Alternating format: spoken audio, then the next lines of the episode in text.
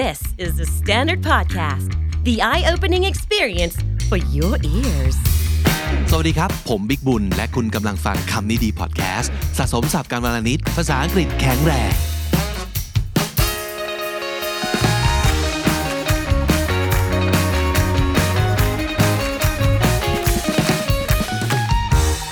คุณผู้ฟังครับช่วงนี้อย่างที่บอกไว้นะผมไล่เก็บหนังสือที่ซื้อมากองไว้หรือว่าโหลดแซมเปิลมาแล้วก็ยังไม่ได้ตั้งท่าว่าจะอ่านกันสักทีนะครับก็เก็บไปได้เยอะมากเหมือนกันนะครับในช่วงปีใหม่ที่ผ่านมาแล้วก็อันหนึ่งที่แอบกลับไปดูด้วยความที่แอบคิดถึงเล็กน้อยเพราะมีคนถามมาเนาะมีคำถามหนึ่งที่ผมได้มาตลอดเลยคือพี่จะไม่เขียนหนังสืออีกแล้วเหรอนะครับแล้วก็สำหรับหลายๆคนที่มารู้จักบิ๊กบุญเวอร์ชันพอดแคสต์นะครับผมมีเวอร์ชันก่อนหน้านี้ที่เป็นนักเขียนแล้วก็เป็นบรรณาธิการด้วยนะครับคือผมทำหนังสือมาก่อนใช่ป่ะแล้วก็พอมาทำพอดแคสต์ก็มาทุ่มกับพอดแคสต์แล้วก็วางเรื่องการเขียนหนังสือเอาไว้แบบหลายปีแล้วนะครับแล้วก็มีคนบอกว่าทำไมไม่เขียนอีกหรือว่าทำไมไม่เอาคำนี้ดีเนี่ยไปรวมเล่มซึ่งเอาจริงมันก็ทำให้คิดเหมือนกันนะว่าเอ๊ะหรือว่าอาจจะมีคนสนใจหรือเปล่าถ้าสมมุติเกิดอยากจะเสพคำนี้ดีในเวอร์ชั่นของหนังสือที่คุณอาจจะแบบเก็บไว้แล้วก็เอามาอ่านซ้ำได้พกไปไหนมาไหนได้อย่างเงี้ยก็ลองคอมเมนต์มาหรือว่าเสนอมาก็ได้นะครับแต่ว่าอันนึงที่ผมทำก็คือลองกลับไปอ่านหนังสือของตัวเองดูนะครับว่าเราเขียนอะไรไว้บ้างนะเพราะว่าจริงๆในหลายครั้งเนี่ยมันก็จะเป็นประเด็นที่แบบน่าจะเอามาเล่าในรายการอีกนะเพราะว่าตรงนี้มันรู้สึกว่าถึงผ่านมานานแล้วเนี่ยเราก็รู้สึกว่าอันนี้ยังดีอยู่เช่นนะครับอันนึงที่ผมจะเอามาเล่าในวันนี้เอามาจากหนังสือที่ผมเขียนไว้เองก็คือหนังสือชื่อ Bear with Me นะครับบทนึงเนี่ยว่าด้วยเรื่องของ human study ก็ว่าได้เนาะก็คือการเข้าใจความเป็นมนุษย์นะเพราะบางทีเราลืมนะเช่นง่ายๆเลยประเด็นนึงที่ทุกคนน่าจะเจอกันทุกบ้านเลยการที่เรารู้สึกว่าทำไมพ่อแม่เราเป็นอย่างนี้เนาะทำไมพ่อแม่เราต้องบังคับเราทำไมเขาไม่เข้าใจเราทำไมเขาเป็นแบบนั้นแบบนี้แต่จริงๆเนี่ยบางที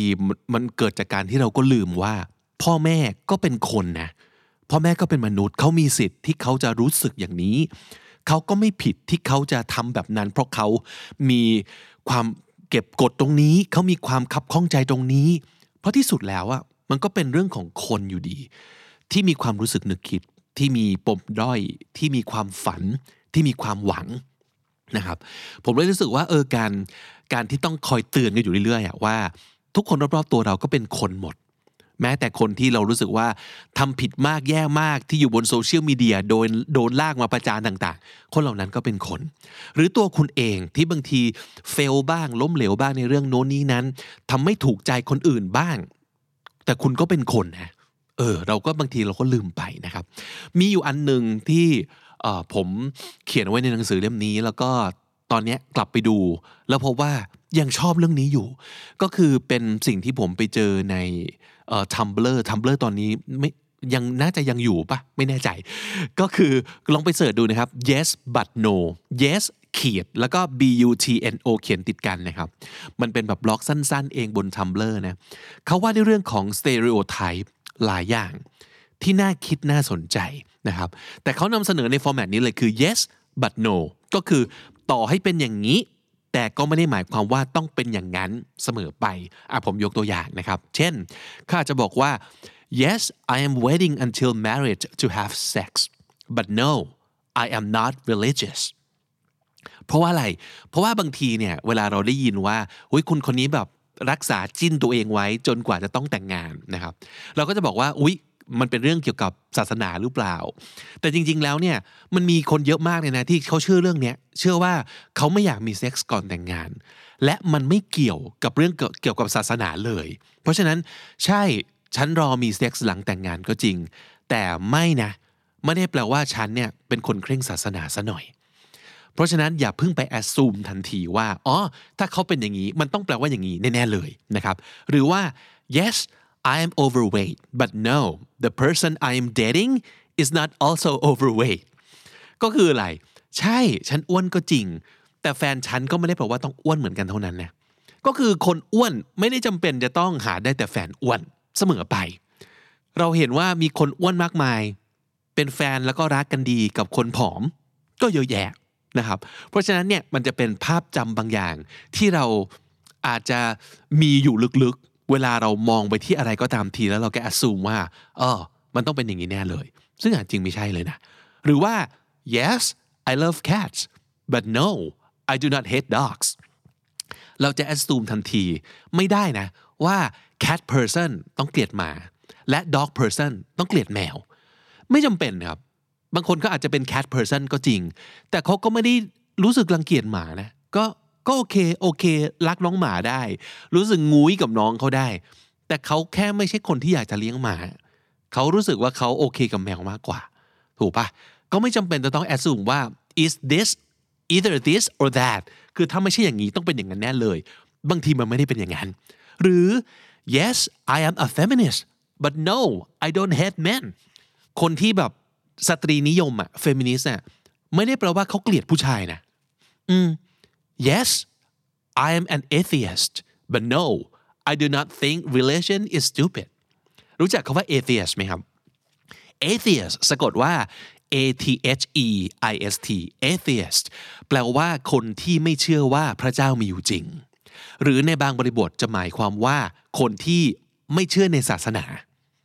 โดยรวมๆ in general ต่อให้ฉันเป็น atheist คือฉันไม่เชื่อในพระเจ้าแต่ฉันไม่ได้คิดว่าศาสนาเป็นเรื่องเงี้ยวนะไม่เลยมันเป็นคนละเรื่องกันเพราะฉะนั้นถ้าเกิดเราได้ยินว่าคนคนนี้บอกว่าผมไม่นับถือศาสนาอะไร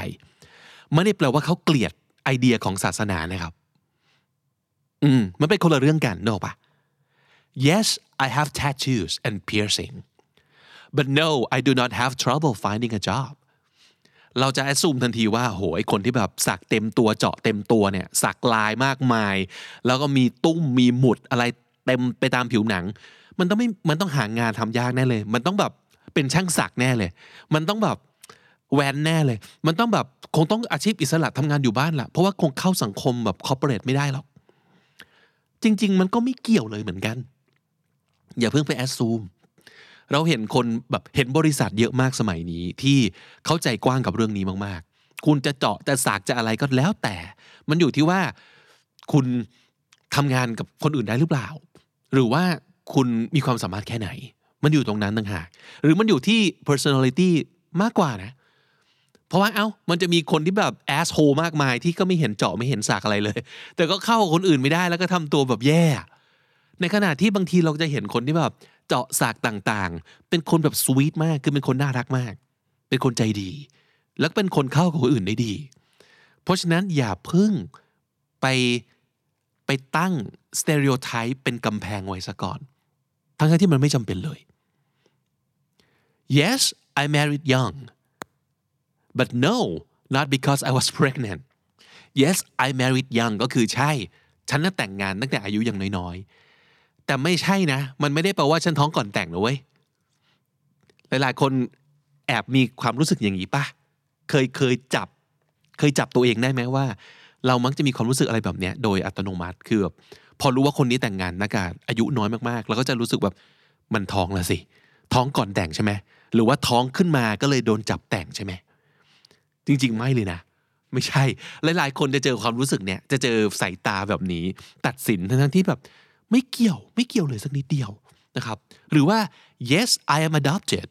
but no I don't want to meet my biological parents อันนี้เราอาจจะแบบเห็นในหนังนิยายต่างๆเนาะว่าแบบคนที่เป็นบุตรบุญธรรมอะที่สุดแล้วว่าจะอยากแบบหาว่าพ่อแม่ที่แท้จริงของฉัน biological parents คือพ่อแม่ที่ให้กำเนิดbiological parents ของฉันอยู่ที่ไหนนะคนเหล่านี้จะต้องแบบออกมาตามหาพ่อแม่ที่แท้จริงอะไรเงี้ยซึ่งก็อาจจะจริงในหลายกรณีแต่ก็ไม่ได้เป็นสูตรสำเร็จนะว่าคนที่แบบเป็น adopted children adopted child ทั้งหลายเนี่ยจะต้องอยากหาพ่อแม่ที่แท้จริงบางคนเขาไม่ได้รู้สึกว่าเขาต้องการเจอเลยก็เป็นไปได้แล้วเขาก็ไม่ผิดอะไรถ้าเขาจะไม่อยากรู้จัก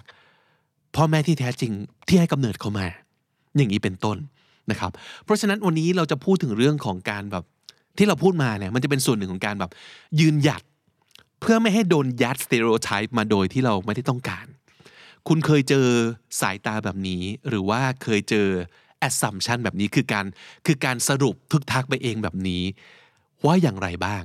ในชีวิตของคุณในกรณีของคุณ นะครับเช่นเมื่อกี้พูดถึงเรื่องอ้วนใช่ไหมหลายๆคนแบบอ้วนปั๊บเนี่ยแสดงว่ามึงต้องขี้เกียจแน่เลยอ้วนปั๊บไม่ออกกำลังกายแน่เลยอ้วนปั๊บนี่คือเป็นคนที่แบบไม่ productive แน่เลยซึ่งเปล่านะหลายๆครั้งเราก็เห็นคนอ้วนที่ขยันมาก active มากนะครับแล้วก็ productive มากๆด้วยคุณเคยเจอการยัด stereotype แบบนี้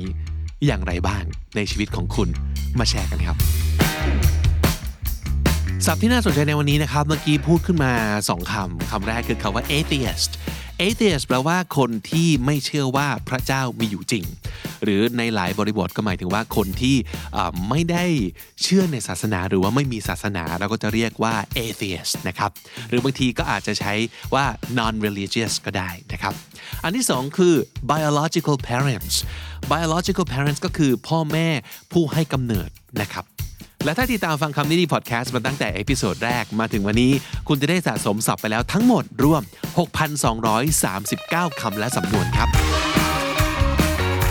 และนั่นก็คือคำนี้ดีประจำวันนี้นะครับฝากติดตามรายการของเราได้ทาง YouTube Spotify หรือ Apple Podcast หรือที่ไหนก็ตามทีที่คุณติดตามฟังพอดแคสต์นะครับผมบิ๊กบุญครับวันนี้ต้องไปก่อนแล้วครับแล้วก็อย่าลืมเข้ามาสะสมศัพท์กันทุกวันวันละนิดภาษาอังกฤษจะได้แข็งแรงสวัสดีครับ